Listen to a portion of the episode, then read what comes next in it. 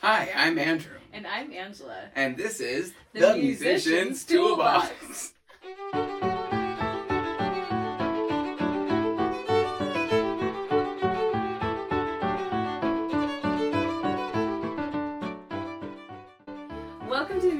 Toolbox, where we bring you a new musician every week to interview them and hopefully give you the tools that you need to succeed in the music industry. Yeah, we're glad you're here. This week we've got a very special episode. I mean, but every week's gonna be special, so. It is, but I do have to say that like my heart was warmed. Mm-hmm. Like I had a lot in common with Yeah. our interviewee Kimberlee. Yeah, she was great. spoke to my heart. Yeah. So, uh, Kimberlee is great friend of mine. I mean, I, I just met her, but I feel like we're friends. She has Um, that, that but way. she studied at Brigham Young University.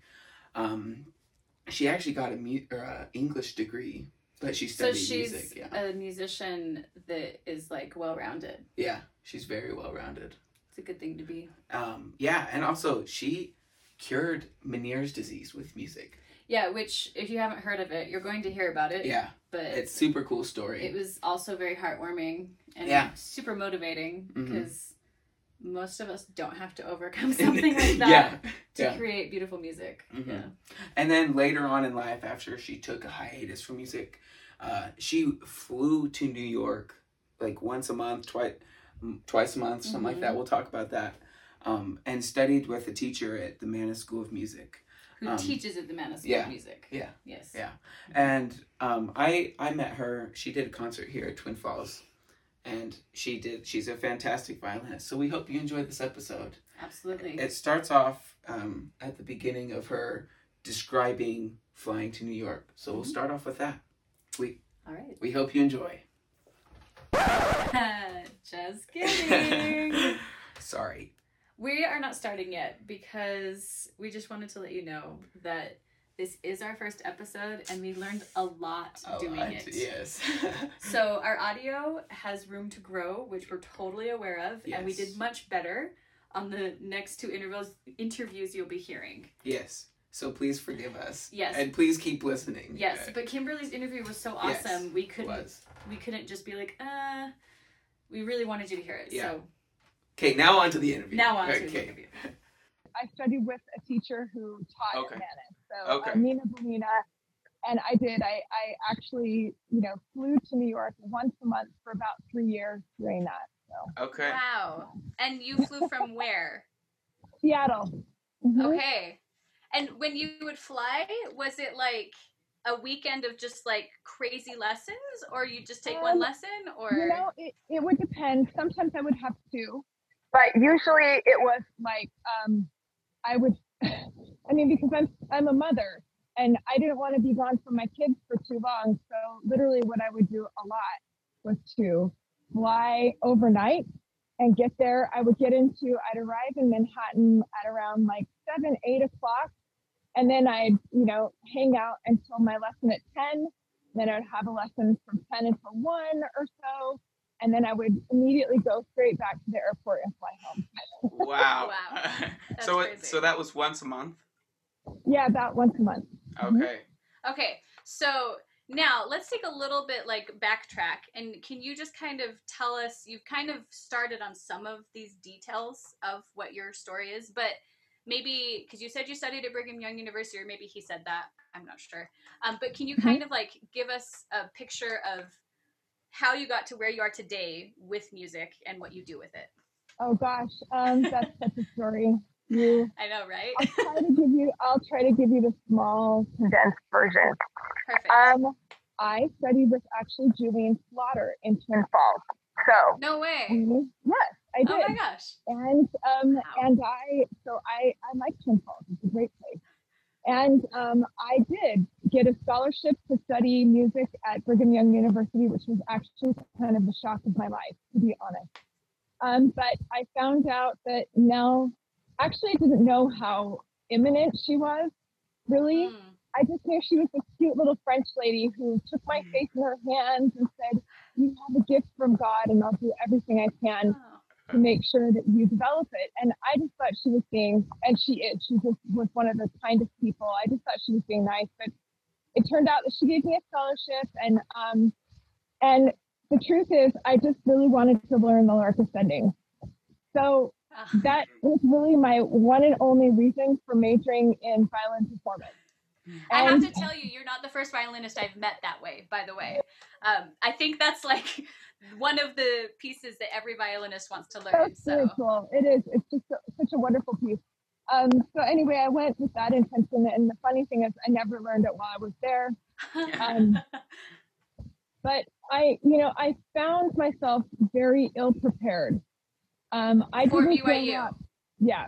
Okay. For music in general, for conservatory life, it just in my mind, it was never. It was just this hobby, this thing I was, you know, mm. enjoying, but never something that I thought of as a career. And um, you know, I hadn't been prepared. I didn't have. I didn't go to any festivals. I hadn't, you know, done all of that preparatory work that almost everybody that I can think of who has a career in music will do to be ready for that experience at college. And I, I really think that probably what happened is I just, I couldn't keep up. And, um, and there was an imposter syndrome thing kind of that I really faced and felt. And the last moment that I remember in college really was playing the Mendelssohn Violin Concerto. Um, and in master class, and I knew that piece. I really knew it, the first movement. And I got up and I don't know, I think this thing in the back of my brain just said, You're not a violinist, you're not one of them. And I blanked out and I couldn't remember a note. And I just ran out crying. And after that, I think it was just, you know, I know, dramatic, dramatic end. mm-hmm. but it wasn't the end. So um, that was. Was that in? Was that in your first year at BYU?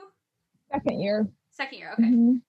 Yep. And um, so I, I really, you know, kind of let it go, and I got married, and um, and I graduated in English, and I kind of put that violin aside, and I had children, and of course I loved the violin. I loved it a lot, but there just wasn't, you know, the time to pursue it um, I thought. So I don't know, maybe about 10 years later, I started having symptoms. I would fall over when I was running, just with profound vertigo, and um, and a shower sound in my ear, and I went completely deaf, except that shower sound. A lot of pressure, and that would happen, and it would be like 10 minutes, and then it was 30 minutes, and then I was falling over about 20 times a day, and then I could just crawl around the house. Finally, we got a diagnosis um, it, it's called Meniere's disease. It means that your ears are dying, and there's no cure for it. But um, everybody has kind of a different experience. Some people lose their hearing right away. Other people, it'll be you know a really long, drawn out process, and it'll happen you know towards the end of their life. Um, I remember when I got that diagnosis, it really brings you to your knees. Um, especially since the two things that I do that are, you know, really that I thought of as being really who I am um, was music and running. And neither one of them could I do. So, and on top of it, I had three children to raise. And I thought, well, some people end up on Social Security from this. And I was worried about how bad it might get. And it just seemed like it was getting worse um, over time. And but then there were very powerful thoughts I had. And number one thought that I had that was powerful was that, you know, none of us are really even promised tomorrow. So you can sit around and really be worried about how bad it's going to get, but that doesn't help you at all with living your life every day. So rather than thinking to myself, how bad is it going to get or what do I need to prepare myself for? I started just thinking, well, let's see. I had 10 attacks today. I got dinner made. Everybody lived. It was fine. You know, and that was really powerful. And then the second thing that kind of I thought of at that time um, was, you know, like I I need to enjoy what I have while I have it. And so that really was the impetus for getting back into playing the violin. As I thought, well, if I know I'm going to lose this eventually, I just want to enjoy what I have for as long as I can. And I really thought that actually that was a really wonderful, freeing thing that I wish every musician could experience. Mm. Because when you understand the importance of your ears and what a blessing it is to have them and how great it is that we get to be a part of music, then a lot of other things start to make a whole lot more sense. Um, I think we get really off track in music, having all these other goals. But really, the joy of music is to hear it, to be able to be involved in it. And um, so I think that that experience gave me this beautiful gift of being able to every day remember what it was like when I wasn't sure if I would be able to play anymore. And um, not too long after that, I I did uh, get lessons again, but um, I think I'm just trying to remember the timeline. But I did um, sign up for my first professional recital series, which I don't know was somewhere between hubris and absolute insanity to do it. but I do remember walking on that stage, and honestly, the thought in my mind was I just thought, I don't care what even happens out here. I just want to know that for one night of my life, I played everything that I wanted to play, that I shared everything that I wanted to share. And so I did that. And I'm really so grateful for that opportunity. And I thought, honestly, to me, it was such a, a blessing. And it was that like little ray of light in my dark cloud of having to deal with this very difficult and private nightmare um, that I was dealing with. The funny thing is, uh, the more I worked back into my practicing, and once I was up to four hours a day, my symptoms started to diminish. Now they didn't diminish overnight. I still remember one time I did a, an audition for a solo spot with an orchestra actually playing the Lark Ascending, and and I went deaf in the middle of that audition, and I Whoa. had at that point, I'd really learned how to kind of stay standing and let the ear take over. So I didn't fall over, which was really great, but I was completely deaf in the ear and um, and a lot of pressure and a shower sound in the middle of my performance.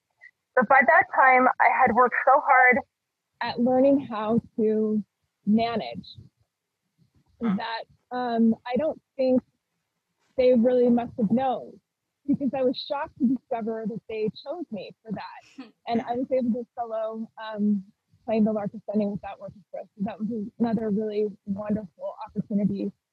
Um, and, you know, I just kind of kept, you know, going. And since then, I mean, I started doing quite a few recitals and I've just really enjoyed that. And, um, and played with orchestra again, playing the Mendelssohn Violin Concerto, mm. which was, you know, kind of full circle there. Yeah. And, and I guess um, I look at it like this. I feel like there's a lot of us who are meant to do a lot more than we're doing. Hmm. And I want to make my life about reminding you about who is inside and about serving that spirit. Mm. Because um, I think that was the gift that I was given. And the interesting thing is, I think about seven years in to my practicing, I went into full remission. And I am still in full remission all these years later. The only time I ever have trouble with Meniere's, I've had two relapses, and they've both been when I was on a prolonged period of not playing. Mm. So there's no medical reason for that. I don't know. It's just anecdotal. But the truth is that for me, I find that music is healing. And wow. it has been in my life. That's amazing. wow. That's really powerful. yeah. That's awesome. Huh. So I have a couple questions from what yeah. you just shared with us. Um, one of them is you said you did your first professional um, solo performance series, mm-hmm. right? Did I did I get that right? So if someone wanted to go do that, how how did you even do that? How did you who did you have to contact? What did you have to do to be able I to think that often that? I think that oftentimes, especially if you're a member of MTNA or um, other sorts of organizations like that, community organizations, that's usually where they filter a lot of these competitions or mm. recital opportunities, that sort of thing. Um, and I mean, if you're like me and you you have piano friends or you have other friends, and they might email you and say, "Hey, what? Look at this opportunity." Um, usually, these these things are very grassroots. They're in your community, and there's plenty of opportunities, honestly. Mm. You just kind of have to get to know people and start finding out where they are. But when you get a recital series, you know, you really have to be on your toes. And I honestly think that first recital series I got because I have an English major mm. and I'm a good writer. And I think that musicians oftentimes forget to develop a lot of other skills that they have. Now, if you don't have a manager, if you have a manager, then that person is taking care of this for you. But most of us don't have managers. And if if you're an entrepreneur, um, all entrepreneurs have to wear a lot of hats. Mm-hmm. Either you wear the hat or you hire it out. One of the two.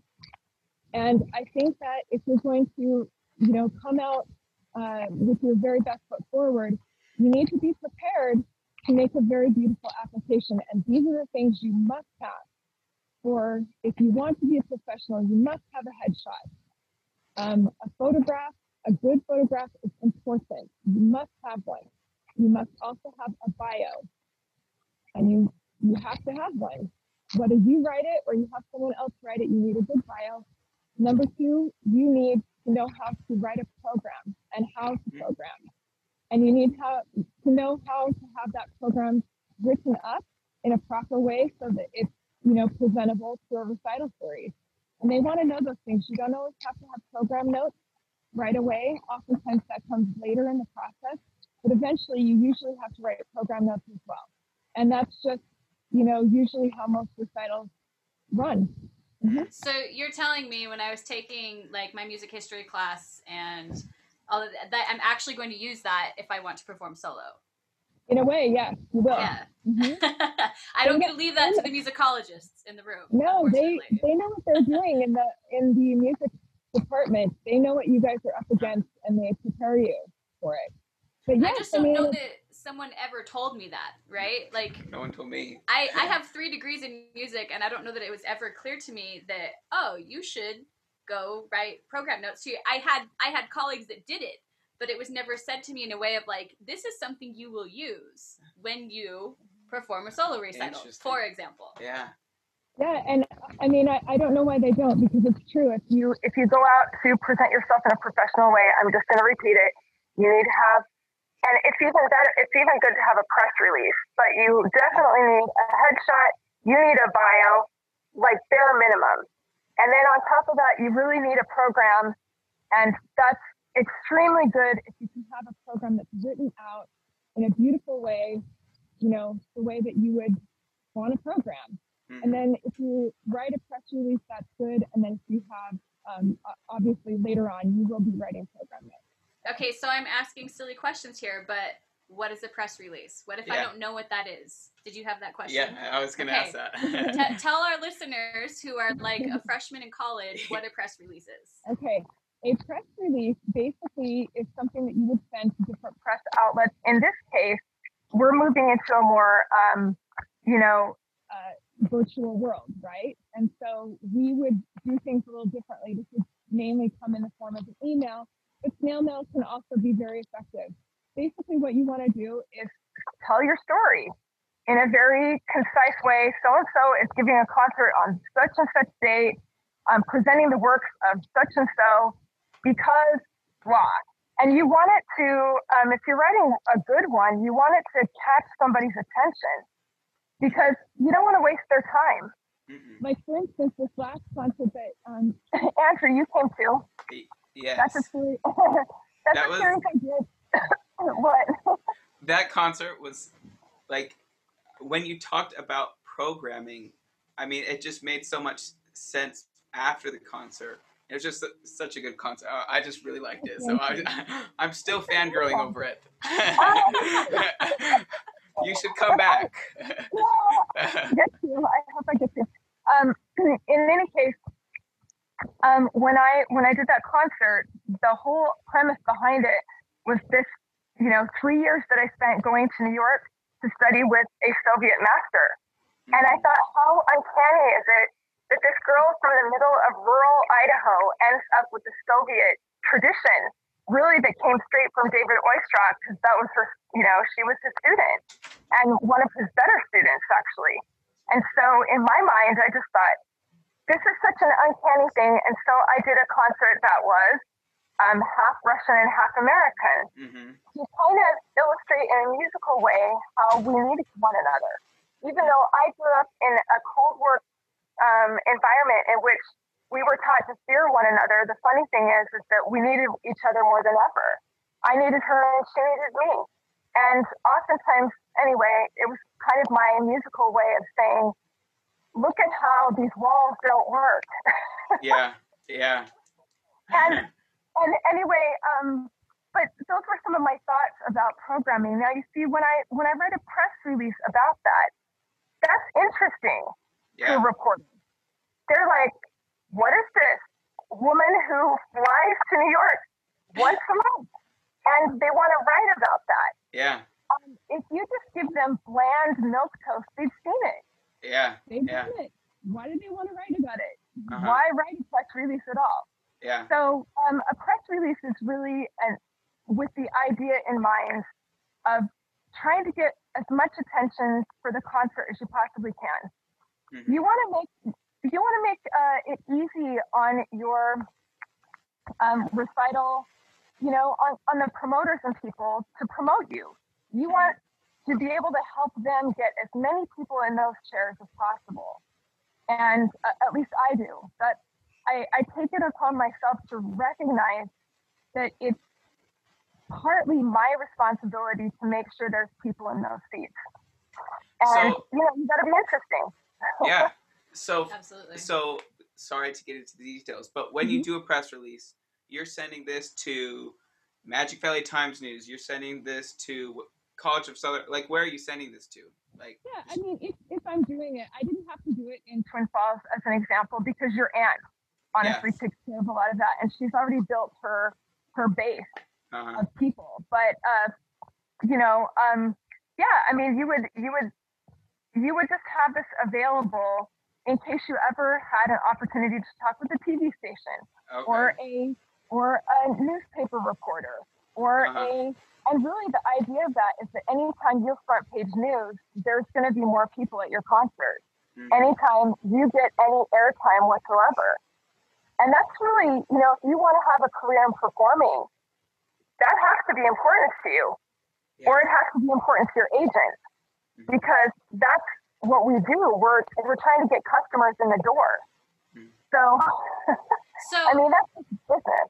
yeah so just to just to recap like as a musician i think lots of us have done auditions before and like we know okay when i'm auditioning for colleges like i have to play scales and i have to play these etudes and i have to play repertoire or depending on what the requirements are but it's very well spelled out so if we're spelling something like that out for a musician that wants to be a performer after they're out of that i'd say that like a normal portfolio aside from the music that you have to learn would be a Mhm. professional headshot Mhm. a a bio that is well written a program that is you know researched has program notes at some point you may not necessarily need that to get the gig but once you get the gig you will need it right Yep. and then a press release is that would that be a Mhm. complete portfolio or is there something else i'm That's a pretty missing good- That's a pretty good start. That's a good base. But you know, I would also add website.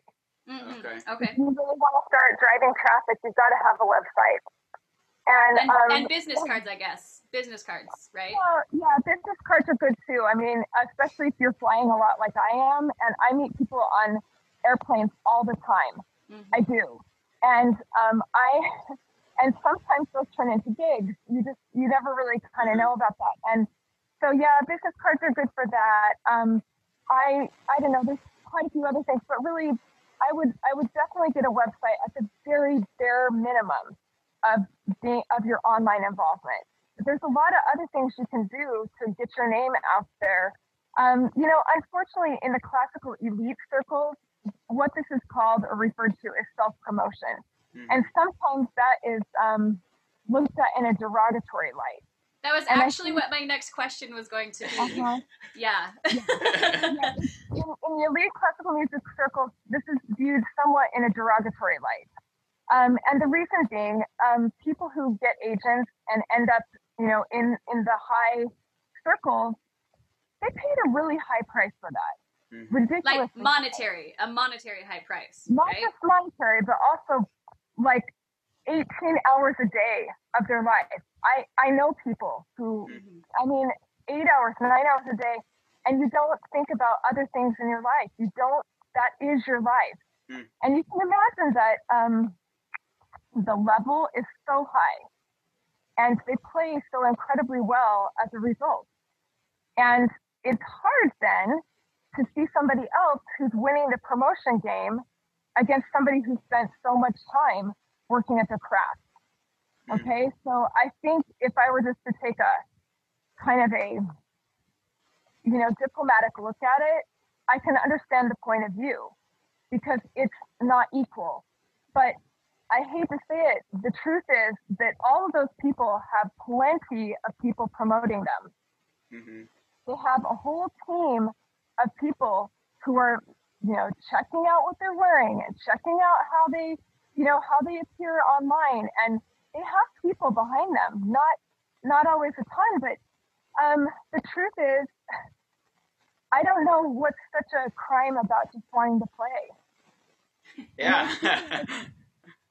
yeah. And I feel like um, everybody should. Yeah. Because just because you want to play doesn't mean that you're going to be in concert about tomorrow. Really. I mean, mm-hmm. what's the problem with playing a community recital here and there? And I feel like if you graduated in it, if you have worked hard on it, it's that's what you should be doing. Mm-hmm. You know, Joshua Bell can't make it to every bar mitzvah. He can't make it to every, you know, concert. He can't. Yeah. Um, and he has to be choosy, and that's okay. He plays, but the thing is, is that he plays in Carnegie Hall. He plays in, you know, I don't know, Morrison Center, and he's playing for people. But guess what? If you play in a church, you're playing for people. if you play, if you play in a bar, you're playing for people. yeah. Like, I, I hate to put it. Are you going to say, well, okay, these people in Carnegie Hall are so much more important people? Whoa. All people are important people. And once we get our minds around that, I think as a classical entity, we're going to start winning. Yeah. Instead of feeling like we are always having to fight for our school programs and fight for our place in news media and fight for our concerts and people coming. Um, once we start recognizing that we all could invite people into our world, then it gets easier for everybody. Mm-hmm. So my like I'm preaching right now. That's okay. I love it. Yes. I love it. I love so it too. My is that um, I don't like to privilege certain few to perform. Mm-hmm. And I would like more people to perform. Because no matter what happens out on that stage, if you're giving sincerely with love in your heart, then you are promoting classical music. I mean, it's very true that there may be somebody in your audience who has never heard the violin before. I've had that happen a lot, where people will mm-hmm. come up to me after I perform and say, I have never heard the violin played like that. I had no idea it was even possible. They just had the magic. And we forget because we're so used to the magic that, you know, we think that you know, oh, I missed the shift or I, I did this little thing. And we uh-huh. forget about we keep, we're magicians who keep playing for the magicians. Uh-huh. Well, and we think we have to impress the magicians with our magic tricks, but it's not true. You, you need to be impressing the people who still think it's magic and give them the magic. Yeah. You know? I feel like the local people that haven't heard the magic are the people that appreciate it more than the people at Carnegie Hall and the critics and whatever. Well, it's hard to say. I mean, I'm not a cr- critic or anything. I, I don't know what their enjoyment level is, but uh, it is very true that when you get through a critical review of some some amazing artist, my my typical thought is, why don't you get up there and do it then? Yeah. I think I think something that kind of hits home to me about that is um, so I have a one year old, which I'm sure you can appreciate being a mother. Oh, yeah. But yeah. the thing, one of the things that's so exciting about being a parent is that you get to see them experience everything for the first time. Mm-hmm. And so I think that's mm-hmm. similar. It's not necessarily that it's a better praise or a higher praise mm-hmm. but seeing someone enjoy the violin for the first time or hear it for the first time is very different from hearing someone who has heard you know Joshua Bell and Gil Shaham and Itzhak Perlman all play the same concerto. It's a, it's a different kind of comparison, and there's it, what I'm hearing from you is that there's equal joy in in being the person that, that's that's bringing that to people, even if they don't know, you know. Yeah, I mean, I, I guess what I'm saying is that I don't think there should be this um, worry about sharing music. Yeah. And I don't know why there is, but there's this incredible concern. Yeah. About the appropriateness of your music sharing. Mm. And um, I think that's detrimental to the art because the truth is the customer in our art form are the amateurs. So why aren't we building the amateurs? Yeah. Mm-hmm. The more we build that amateur base, the more we get them out there and performing, the more audience we're going to have. Because guess what? Those amateurs are the ones who have friends in soccer and they have friends at the store and they have friends, you know, in, in other spheres at school and at church. And who's going to come to their concerts? The church people and the and the soccer moms who've never heard the violin before. Hmm. And those are the people we want in the seat because that's broadening our sphere. How are we going to get more people in the seat? You have to go to the people. They have to say to themselves when they get done with your listening to your concert, oh dang, I didn't even know the violin was a thing. I really love that. You want to give them an experience and say, I want to go to a violin concert. Mm-hmm. You know? Yeah. So that when somebody else comes and they're like, oh, do you remember when so and so played? It was so gorgeous. I definitely want to drive up to Boise and go see Ray Chen play. Uh-huh. Yeah. I mean, or or Kimberlee Dray. Yeah. so so I um I have a question that's kind of backtracking just a little bit, but I'm curious to mm-hmm. know how you became connected with your teacher at Mannes and how that worked.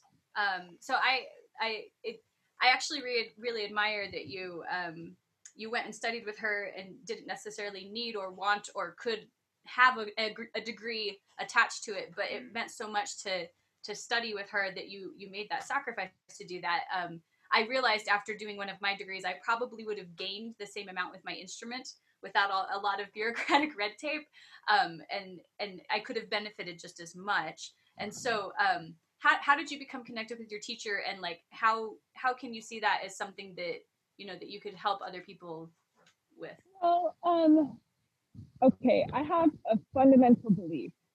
When the student is ready, the teacher shall appear. Mm-hmm. And I absolutely live and die on that. Um, I think that you must put in the work.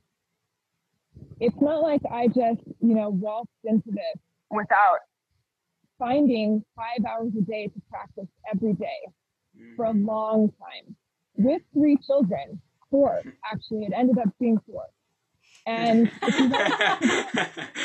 sorry, yeah. four.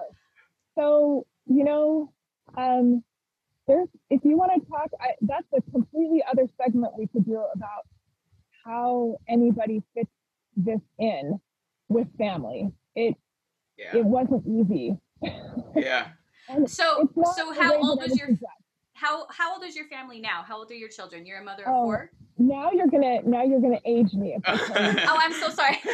that wasn't my intention. I'll tell you, my youngest is now 15. Okay. okay. So All right. They're older. But when when I first started this violin journey, my youngest was not even born yet. Okay. So wow. so she's been I've really raised her through it. And mm-hmm. um and the others, you know, they had some good times when they were young, but as soon as I knew about this, I forced them to study cello and violin, and we, then we were in music house after that. Mm-hmm. Um, you know, I will say one thing about finding time to fit it in. Uh, Aaron Rosand, I was able to study with him a few lessons at, well, I was at, at Summit um, at the Aaron Rosand um, in, intensive summer music. Anyway, that's, I think that's what he called it. Any case, in any case, Rosand told me, he said, there's always time to practice. he did. He said there's always time to practice. And so in the back of my mind, I always hear that. Like when you go play for these people, they don't care that you have four children at home or that right before you flew out, you spent, you know, you stayed up all night making freezer meals. They don't care. Hmm. That does not matter. They care about whether your connections are smooth or whether you were able to get, you know, hit your nose pin soon. They care about that. And um, so there's no real excuse. And in the back of my mind, I'm always thinking of Aaron Rosand saying, there's always time to practice. So I. And, and I find it personally where I found it when I when the kids were young. Literally, I had this one year old, and I would practice for 20 minutes or 10 minutes, and then I'd go take care of her, you know, and I'd put her right next to me or wherever, and I'd make sure she was in a safe place wherever it was, and I'd, you know, usually she would be in the room with me. With the door shut, and, and I'd get her involved in some little activity and I'd go for 20 minutes. And then I would go play with her and then I'd go for 20 minutes. And it was like that all day long. And so my husband would get home and I'd usually get an hour at night, or sometimes I would wake up at five in the morning and get an hour at night. Mm-hmm. So you have to love it. So if yeah. you're wanting to study with these teachers, you have to love it. The teacher, you know, when student is ready, the teacher shall appear. So, um, but I was also very fortunate to um, take advantage of a couple of opportunities when they presented themselves. And um, I find that there are opportunities a lot. And I'm not going to mention any names, but there are certain opportunities that I've thrown people's way. And it's interesting to see the ones who jump at it and the ones who don't, mm-hmm. or the ones who say that they're going to, and then they find all sorts of excuses not to do it. But if you're going to jump into an opportunity, you have to like want it. You have to throw yourself into it. I, I um, because those opportunities come once. I still remember uh, standing in Nina Beilina's uh, apartment, and she said, "I finished playing the Bach um, first sonata for her, and she said, So is this just a one time thing? You're going to come and then you play for me and it's all good and you go home? And she said that. And I read between the lines and I went absolutely insane, completely insane. And I just said, I can come once a month. I still remember that coming out of my mouth. and I'm thinking, how am I going to do that? And and just thinking, well, I'm going to make it happen now. Yeah. And I think that if you talk to majority of performers, they would have a story like that for you hmm. about how they got their opportunities. And the truth is, for every you know one of those, there's probably five or six others that had the same opportunity who didn't make something of it. Now, I'm not going to guilt anybody. Not every opportunity is the one that you should take. And quite frankly, um, there's nothing I can do to manufacture a DMA. I don't have one. And I can't have one any other way but to go to school. And those are very valuable. A DMA is very valuable. And uh, a DMA or a master's degree is going to ensure certain economic privileges for you. And if you're looking for a career, you need this. I mean, you don't have to have, my goodness, why wouldn't you avail yourself of the opportunity to have have a piece of paper that opened a lot of doors for you? And uh, and I think it's very valuable from from that aspect. And there's nothing I can do other than going back to school to manufacture that for myself. But I also understood that just because I was in a situation at the time that did not allow for that, that I wasn't going to shut down my violin dreams or my own personal violin path. Mm-hmm. And I think, you know, you just, I just want people to grow. Just keep growing. There are plenty of prodigies who get to a place in their career and they either get burned out or bored of the music or whatever it is, and they stop. They just hit a wall. But um, I, I find the same thing happening to me. And the only way that I'm going to get myself out of hitting that wall is to find the interest, to find the magic again, and remember why I do this and what I love about it. Um, usually for me, that's musical. Like right now, I'm working on a Chausson Poème, and it is a beast. It is an absolute beast of a piece. Uh-huh.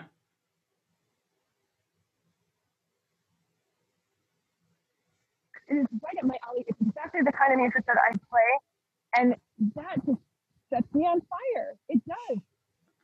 Do I think I'm gonna, you know, like set the world on fire with my playing? No, Aaron Rosand played that piece, and I will never even approach him. well, listen to it, you'll know. But but I don't think it's just because Aaron Rosand played it so incredibly well. The Chausson wouldn't like Kimberlee Dray to play it because it's valuable for me and for all the people that I'm going to reach playing it. Mm-hmm. And yeah, so I just I think that you have to find some sort of interest value.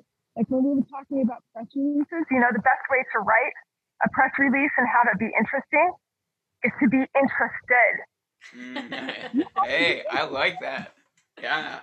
No, it seems it seems so obvious, but like I can't tell you how many times I've I've read something and I'm just like, don't how do you not realize that this is not interesting? you know, like how how else can we frame this so that it becomes something that we want to know about? Yeah. I like that. So half the time when you're writing in in college, right? The the problem is you're doing this for a grade.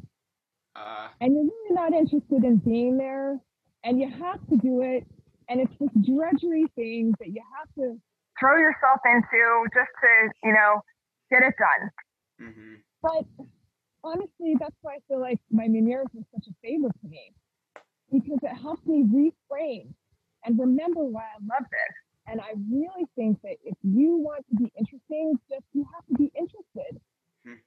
find something that lights you on fire that hmm. you want to talk about i mean i I can I love my I love music history. It it does light me on fire. I love to read about the lives of these composers and know, for instance, that as much as I would like to promise every, you know, person who graduates with their performance degree and has incredible skill, as much as I would like to uh, promise them a wonderful, happy life of riches and fame afterwards. and yeah, and while I want to say yes, it's absolutely the case that you can make a living at music. You can. I know plenty of people who do it, and I can tell you how they do it. But the artistic path, where you're composing your own music and going around and trying to get an audience, nobody. You can read the literature. Chopin was failure sometimes at his concerts. I mean, he he packed the house sometimes, but he didn't have it easy, and he he was an absolute topper. He died young. He had a hard life. Same thing with Mozart. And mm-hmm. and I hate to say it, but but we sometimes look at um, his career as having a monetary um, sum attached to your success. And the sad thing is, what are you going to say that Mozart and Chopin weren't successful because they died penniless? It's just a different we all make choices about what we're going to do. And some of them come with higher costs.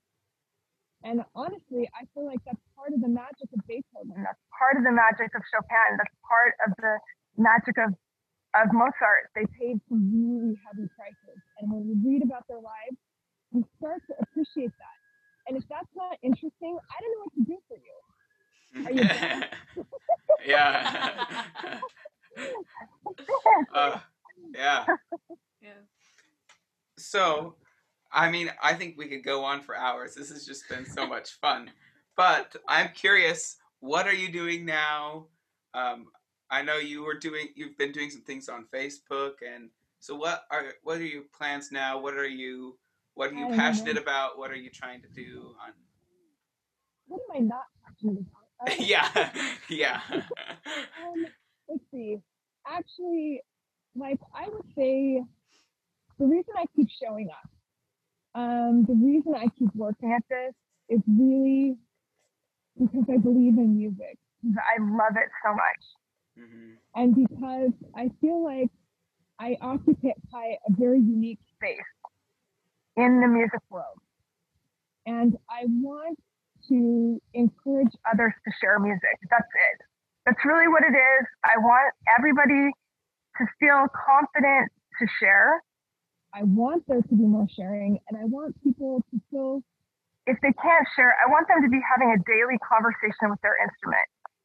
I want them to be having the the benefit of having music in their life, not just from you know listening, but from actually playing it. You know, one of my um, good friends, actually from Twin Falls, Jennifer Paul, you may know her, Paul Dunn. Jennifer Paul Dunn told me one time, you know, at the end of the day, the person recording that you should like the very most is your own. And at first I was like, will come again because I'm pretty sure that Epoch Thomas recording of the Dvorak romance is my favorite. you know, but after a while, I thought about the wisdom of what she was sharing, and what she was saying is, you should enjoy music making, that's where all the value is. And I, I, I guess maybe you could say I'm the mom of music or something. Like I am. I'm not mom who's like, don't think you're practicing. Um, space they occupy only on a larger scale. I just want to um, remind all of you who graduated and aren't playing anymore. What did you just forget that music was important? Did you just all of a sudden decide that like what you were doing all those years to acquire that incredible skill wasn't valued anymore? or wasn't important in society or wasn't important to you. And so um, was well, was there ever a time when you felt that way? Because you said you know you had that time where you said it just kind of wasn't the right time. Is that how you felt in that part of your life, or um, uh, there were a lot of other dynamics going on? No, I definitely always loved music. I still remember it at the time. Um, there was one day that I got out the Preludium and Allegro, and I hadn't played in like years and years. And I yeah. actually had never played that piece, but I just wanted to learn it. And I started playing through the first few bars, and I just sobbed. Oh. I just sobbed because I loved it so much. But there were a lot of other dynamics going on in my life that were really um, making that hard to do. But I will say that if here's the way to get out of practice is to stop practicing. And here's the way to get back into practicing. Start practicing. wow. I mean, it, it's mind boggling that people don't realize, they think that they're going to all of a sudden have this, you know, road to Damascus moment where they're stopped playing Angel and said, practice, you know, and that's just not possible for anybody. Nobody's going to say, no, no, what happens is you start practicing and then you a little success and you feel kind of more motivated. And then you start liking it more. And then you practice some more. And then you like it more. And, you know, before you know it, then you're back into practicing. But it comes from action. The action comes first, the feeling follows. I feel like I feel like you're really pinpointing a lot of things that I think make a lot of musicians, career musicians, aspiring musicians, um, Uh, make them really frustrated and live a very frustrated life in music because there's the very high elite class. And it seems like at least for me in my experience if we don't achieve that elite class there's no other space for us. So we're either here or it's not. And it's really refreshing to hear you say and preach like this is not how it has to be. And there's so much more fulfillment out there well, not only that, but they need us. That elite class, there are. Absolutely. Yeah. Did you notice the COVID going on and how it's all Yeah. Uh-huh. Now, I I actually really um, I know the some of these people, and they I admire and respect to such an incredible level what they have done, and I want to support it. But I I'm really glad to hear you say that you feel like there's a space because that's everything I want to do is to create a space for all of the others. Who are all these other musicians? There's tons of us out there. and I and I that's what my Share Music Society on Facebook is all about.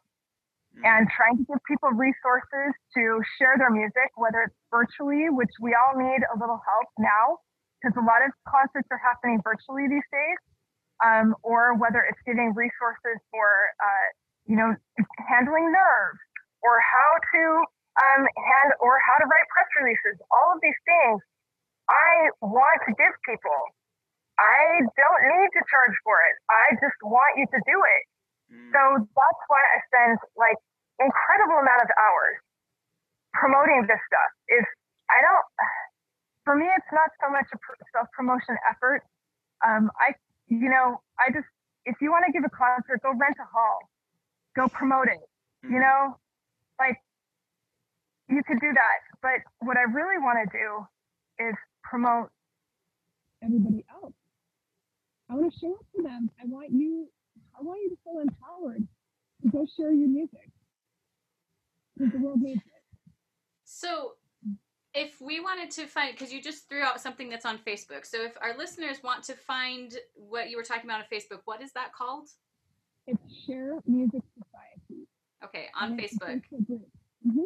we'll okay. share it on our facebook page we will face it yeah we'll share it on our page and then and if they on uh, Instagram, I'm Green Case Girl, okay. and there's a lot of stuff on there too. A lot. Of, I I use my Green Case Girl account really for motivating and inspiring and giving ideas, and I try as hard as I can. And if you follow me, I mean, I'm following like 29. I don't know, like over 2,000 people now, so it's gotten a little out of hand, and I'm gonna have to be careful.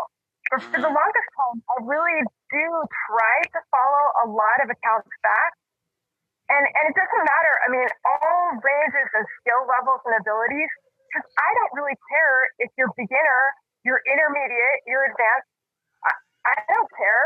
I think we're all in different levels at different times, and just because you're a beginner doesn't mean you can't share a piece that you're working on. Mm-hmm. You should do you that. Work, you work just as hard as a beginner as you do when you're older, right? It takes that same amount of focus and it, yeah. Mm-hmm. So I just want to um, take the the maybe diffuse the um, the level or the ego or something like that. Yeah. I just think actually like okay, look, if you're a beginner, you're not going to be playing concertgebouw. Okay, so I don't I don't know why we have to be concerned that a beginner who promotes themselves really well is going to it's it's not going to happen this is, you know, uh, you're, but that doesn't mean there's no place for you. And what happens is, is in our minds, for some reason, we get the idea if I'm not playing Carnegie Hall, then I failed and I might as well quit. Yeah. Which is where we're dying from a classical music standpoint. Hmm. Because then what do those people do? They get bitter and they get tired and they go listen to the radio rather than a classical music station. And they don't want to turn on the classical music station because it sure brings up a lot of powerful bad bad memories. And all of a sudden, somebody who was on our side, who was going to concerts, who was putting their kids in music, who was fighting, who was like, you know, part of our team is gone. Mm-hmm. And I, I just think the more of us who are sharing, the more of us who are involved, it's better for everybody. Then there's more people taking lessons Then there's yeah. more people who are buying instruments, Then there's more people who are going to concerts. And that's how we're going to revive classical music. If you, it's it's going to be because everybody climbs on board and starts fighting for it. Mm-hmm. Yeah. Thank so. you. Um, is there? I mean, I think you have named way more than like three advices for aspiring musicians. But is there anything else that you really want to drive home to people as they listen to this? I actually, you also mentioned talking about finding time and being a parent and possibly a different episode and i'm totally into that. So maybe we'll call you back a little bit but um, there's so many things there's so many things. i'm i am feeling very inspired yeah. right now so thank so you. um, but is there anything else that that is really pressing on your heart at this moment that you want to share? Um, yeah, sun coming in, don't I? Um, um, I think if I if I were just going to say something to you, my individual viewer, whoever is watching this, yeah, I want you to know that your gifts are not overlooked. That there is a place for you. That it doesn't have to be monetary compensation to be valuable in your life. Mm-hmm. And that those career things come in time anyway. So rather than working on the career for yourself, start just get interested and excited about your music again. Um, get it out of the case and or you know, sit down to the keys and play through a few bars of something you love for your soul. Mm-hmm. And then you know, try to try to get to the point where you can share it.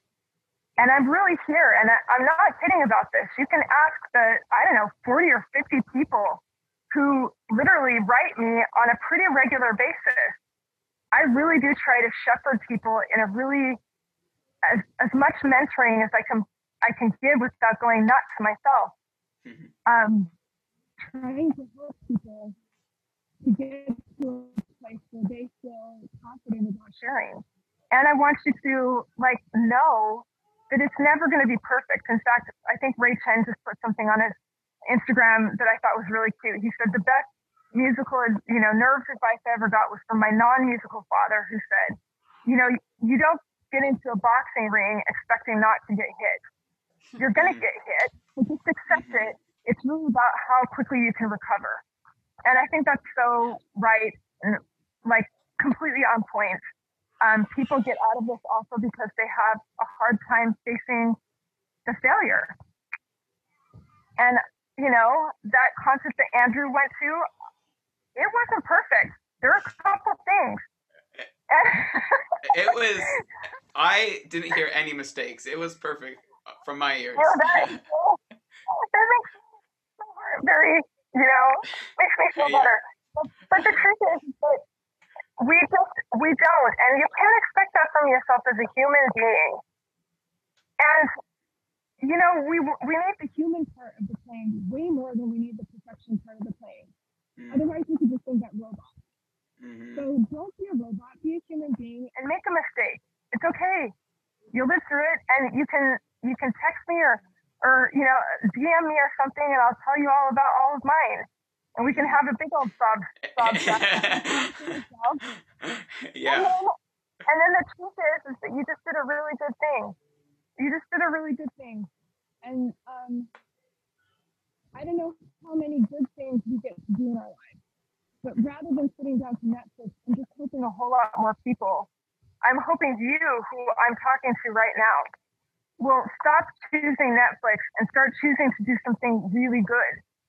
You know, like, how many opportunities do you have to do something really good in your life?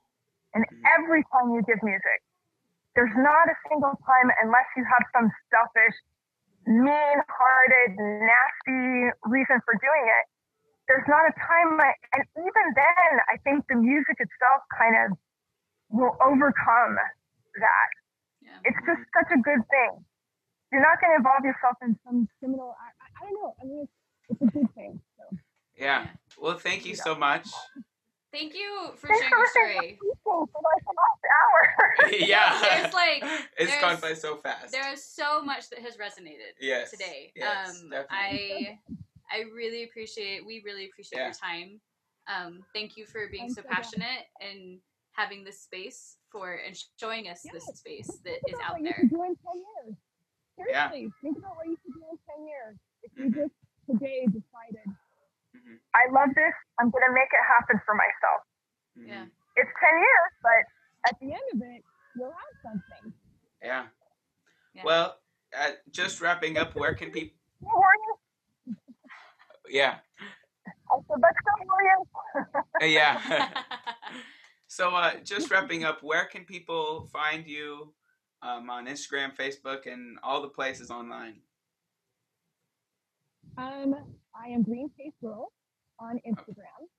That's okay. because I have a green violin case and when I was in Manhattan. Okay. Like, always. People would stop me on the subway. I like the case. Or, you know, on Infinite Party Hall. Nice green case. Or, you know, wherever it was when I was, I was like, nice green case. So I felt like everybody in Manhattan at least knew me as the girl with the green case, the okay. green case girl. Yeah. And um and I and I'm Share Music Society is my group on Facebook. And I would okay. love to interact with more people there. Okay. Fantastic. All well, right. I feel like there's so many tools that we've put in our toolbox. it's so. crazy. Thank you so much for your time. Thanks um, again. We really appreciate it. Yeah.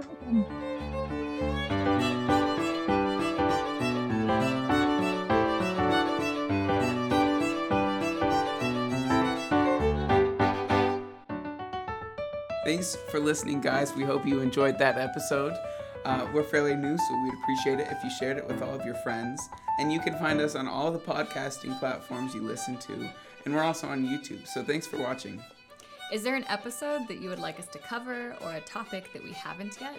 If you have one, feel free to contact us through our website, which is themusicianstoolboxpodcast.com, or you can email us at themusicianspodcast the musicians toolbox podcast at gmail.com yeah and we also for those of you who are watching our youtube channel know but we've got some amazing merch that we're not wearing right now but it looks really sick. So we recommend you check that out and support us. That really helps us. Appreciate you checking that out on our website um, and also anywhere else find links. You could probably find a picture or two of it also on our social media accounts. Oh, um, yeah. And you can also find information about the next person that we're going to be presenting to you. So yeah. we are on Instagram and Facebook, Facebook, and you can find us at the Musicians Toolbox. Perfect. Thanks for listening. See Thank you later. You. Bye.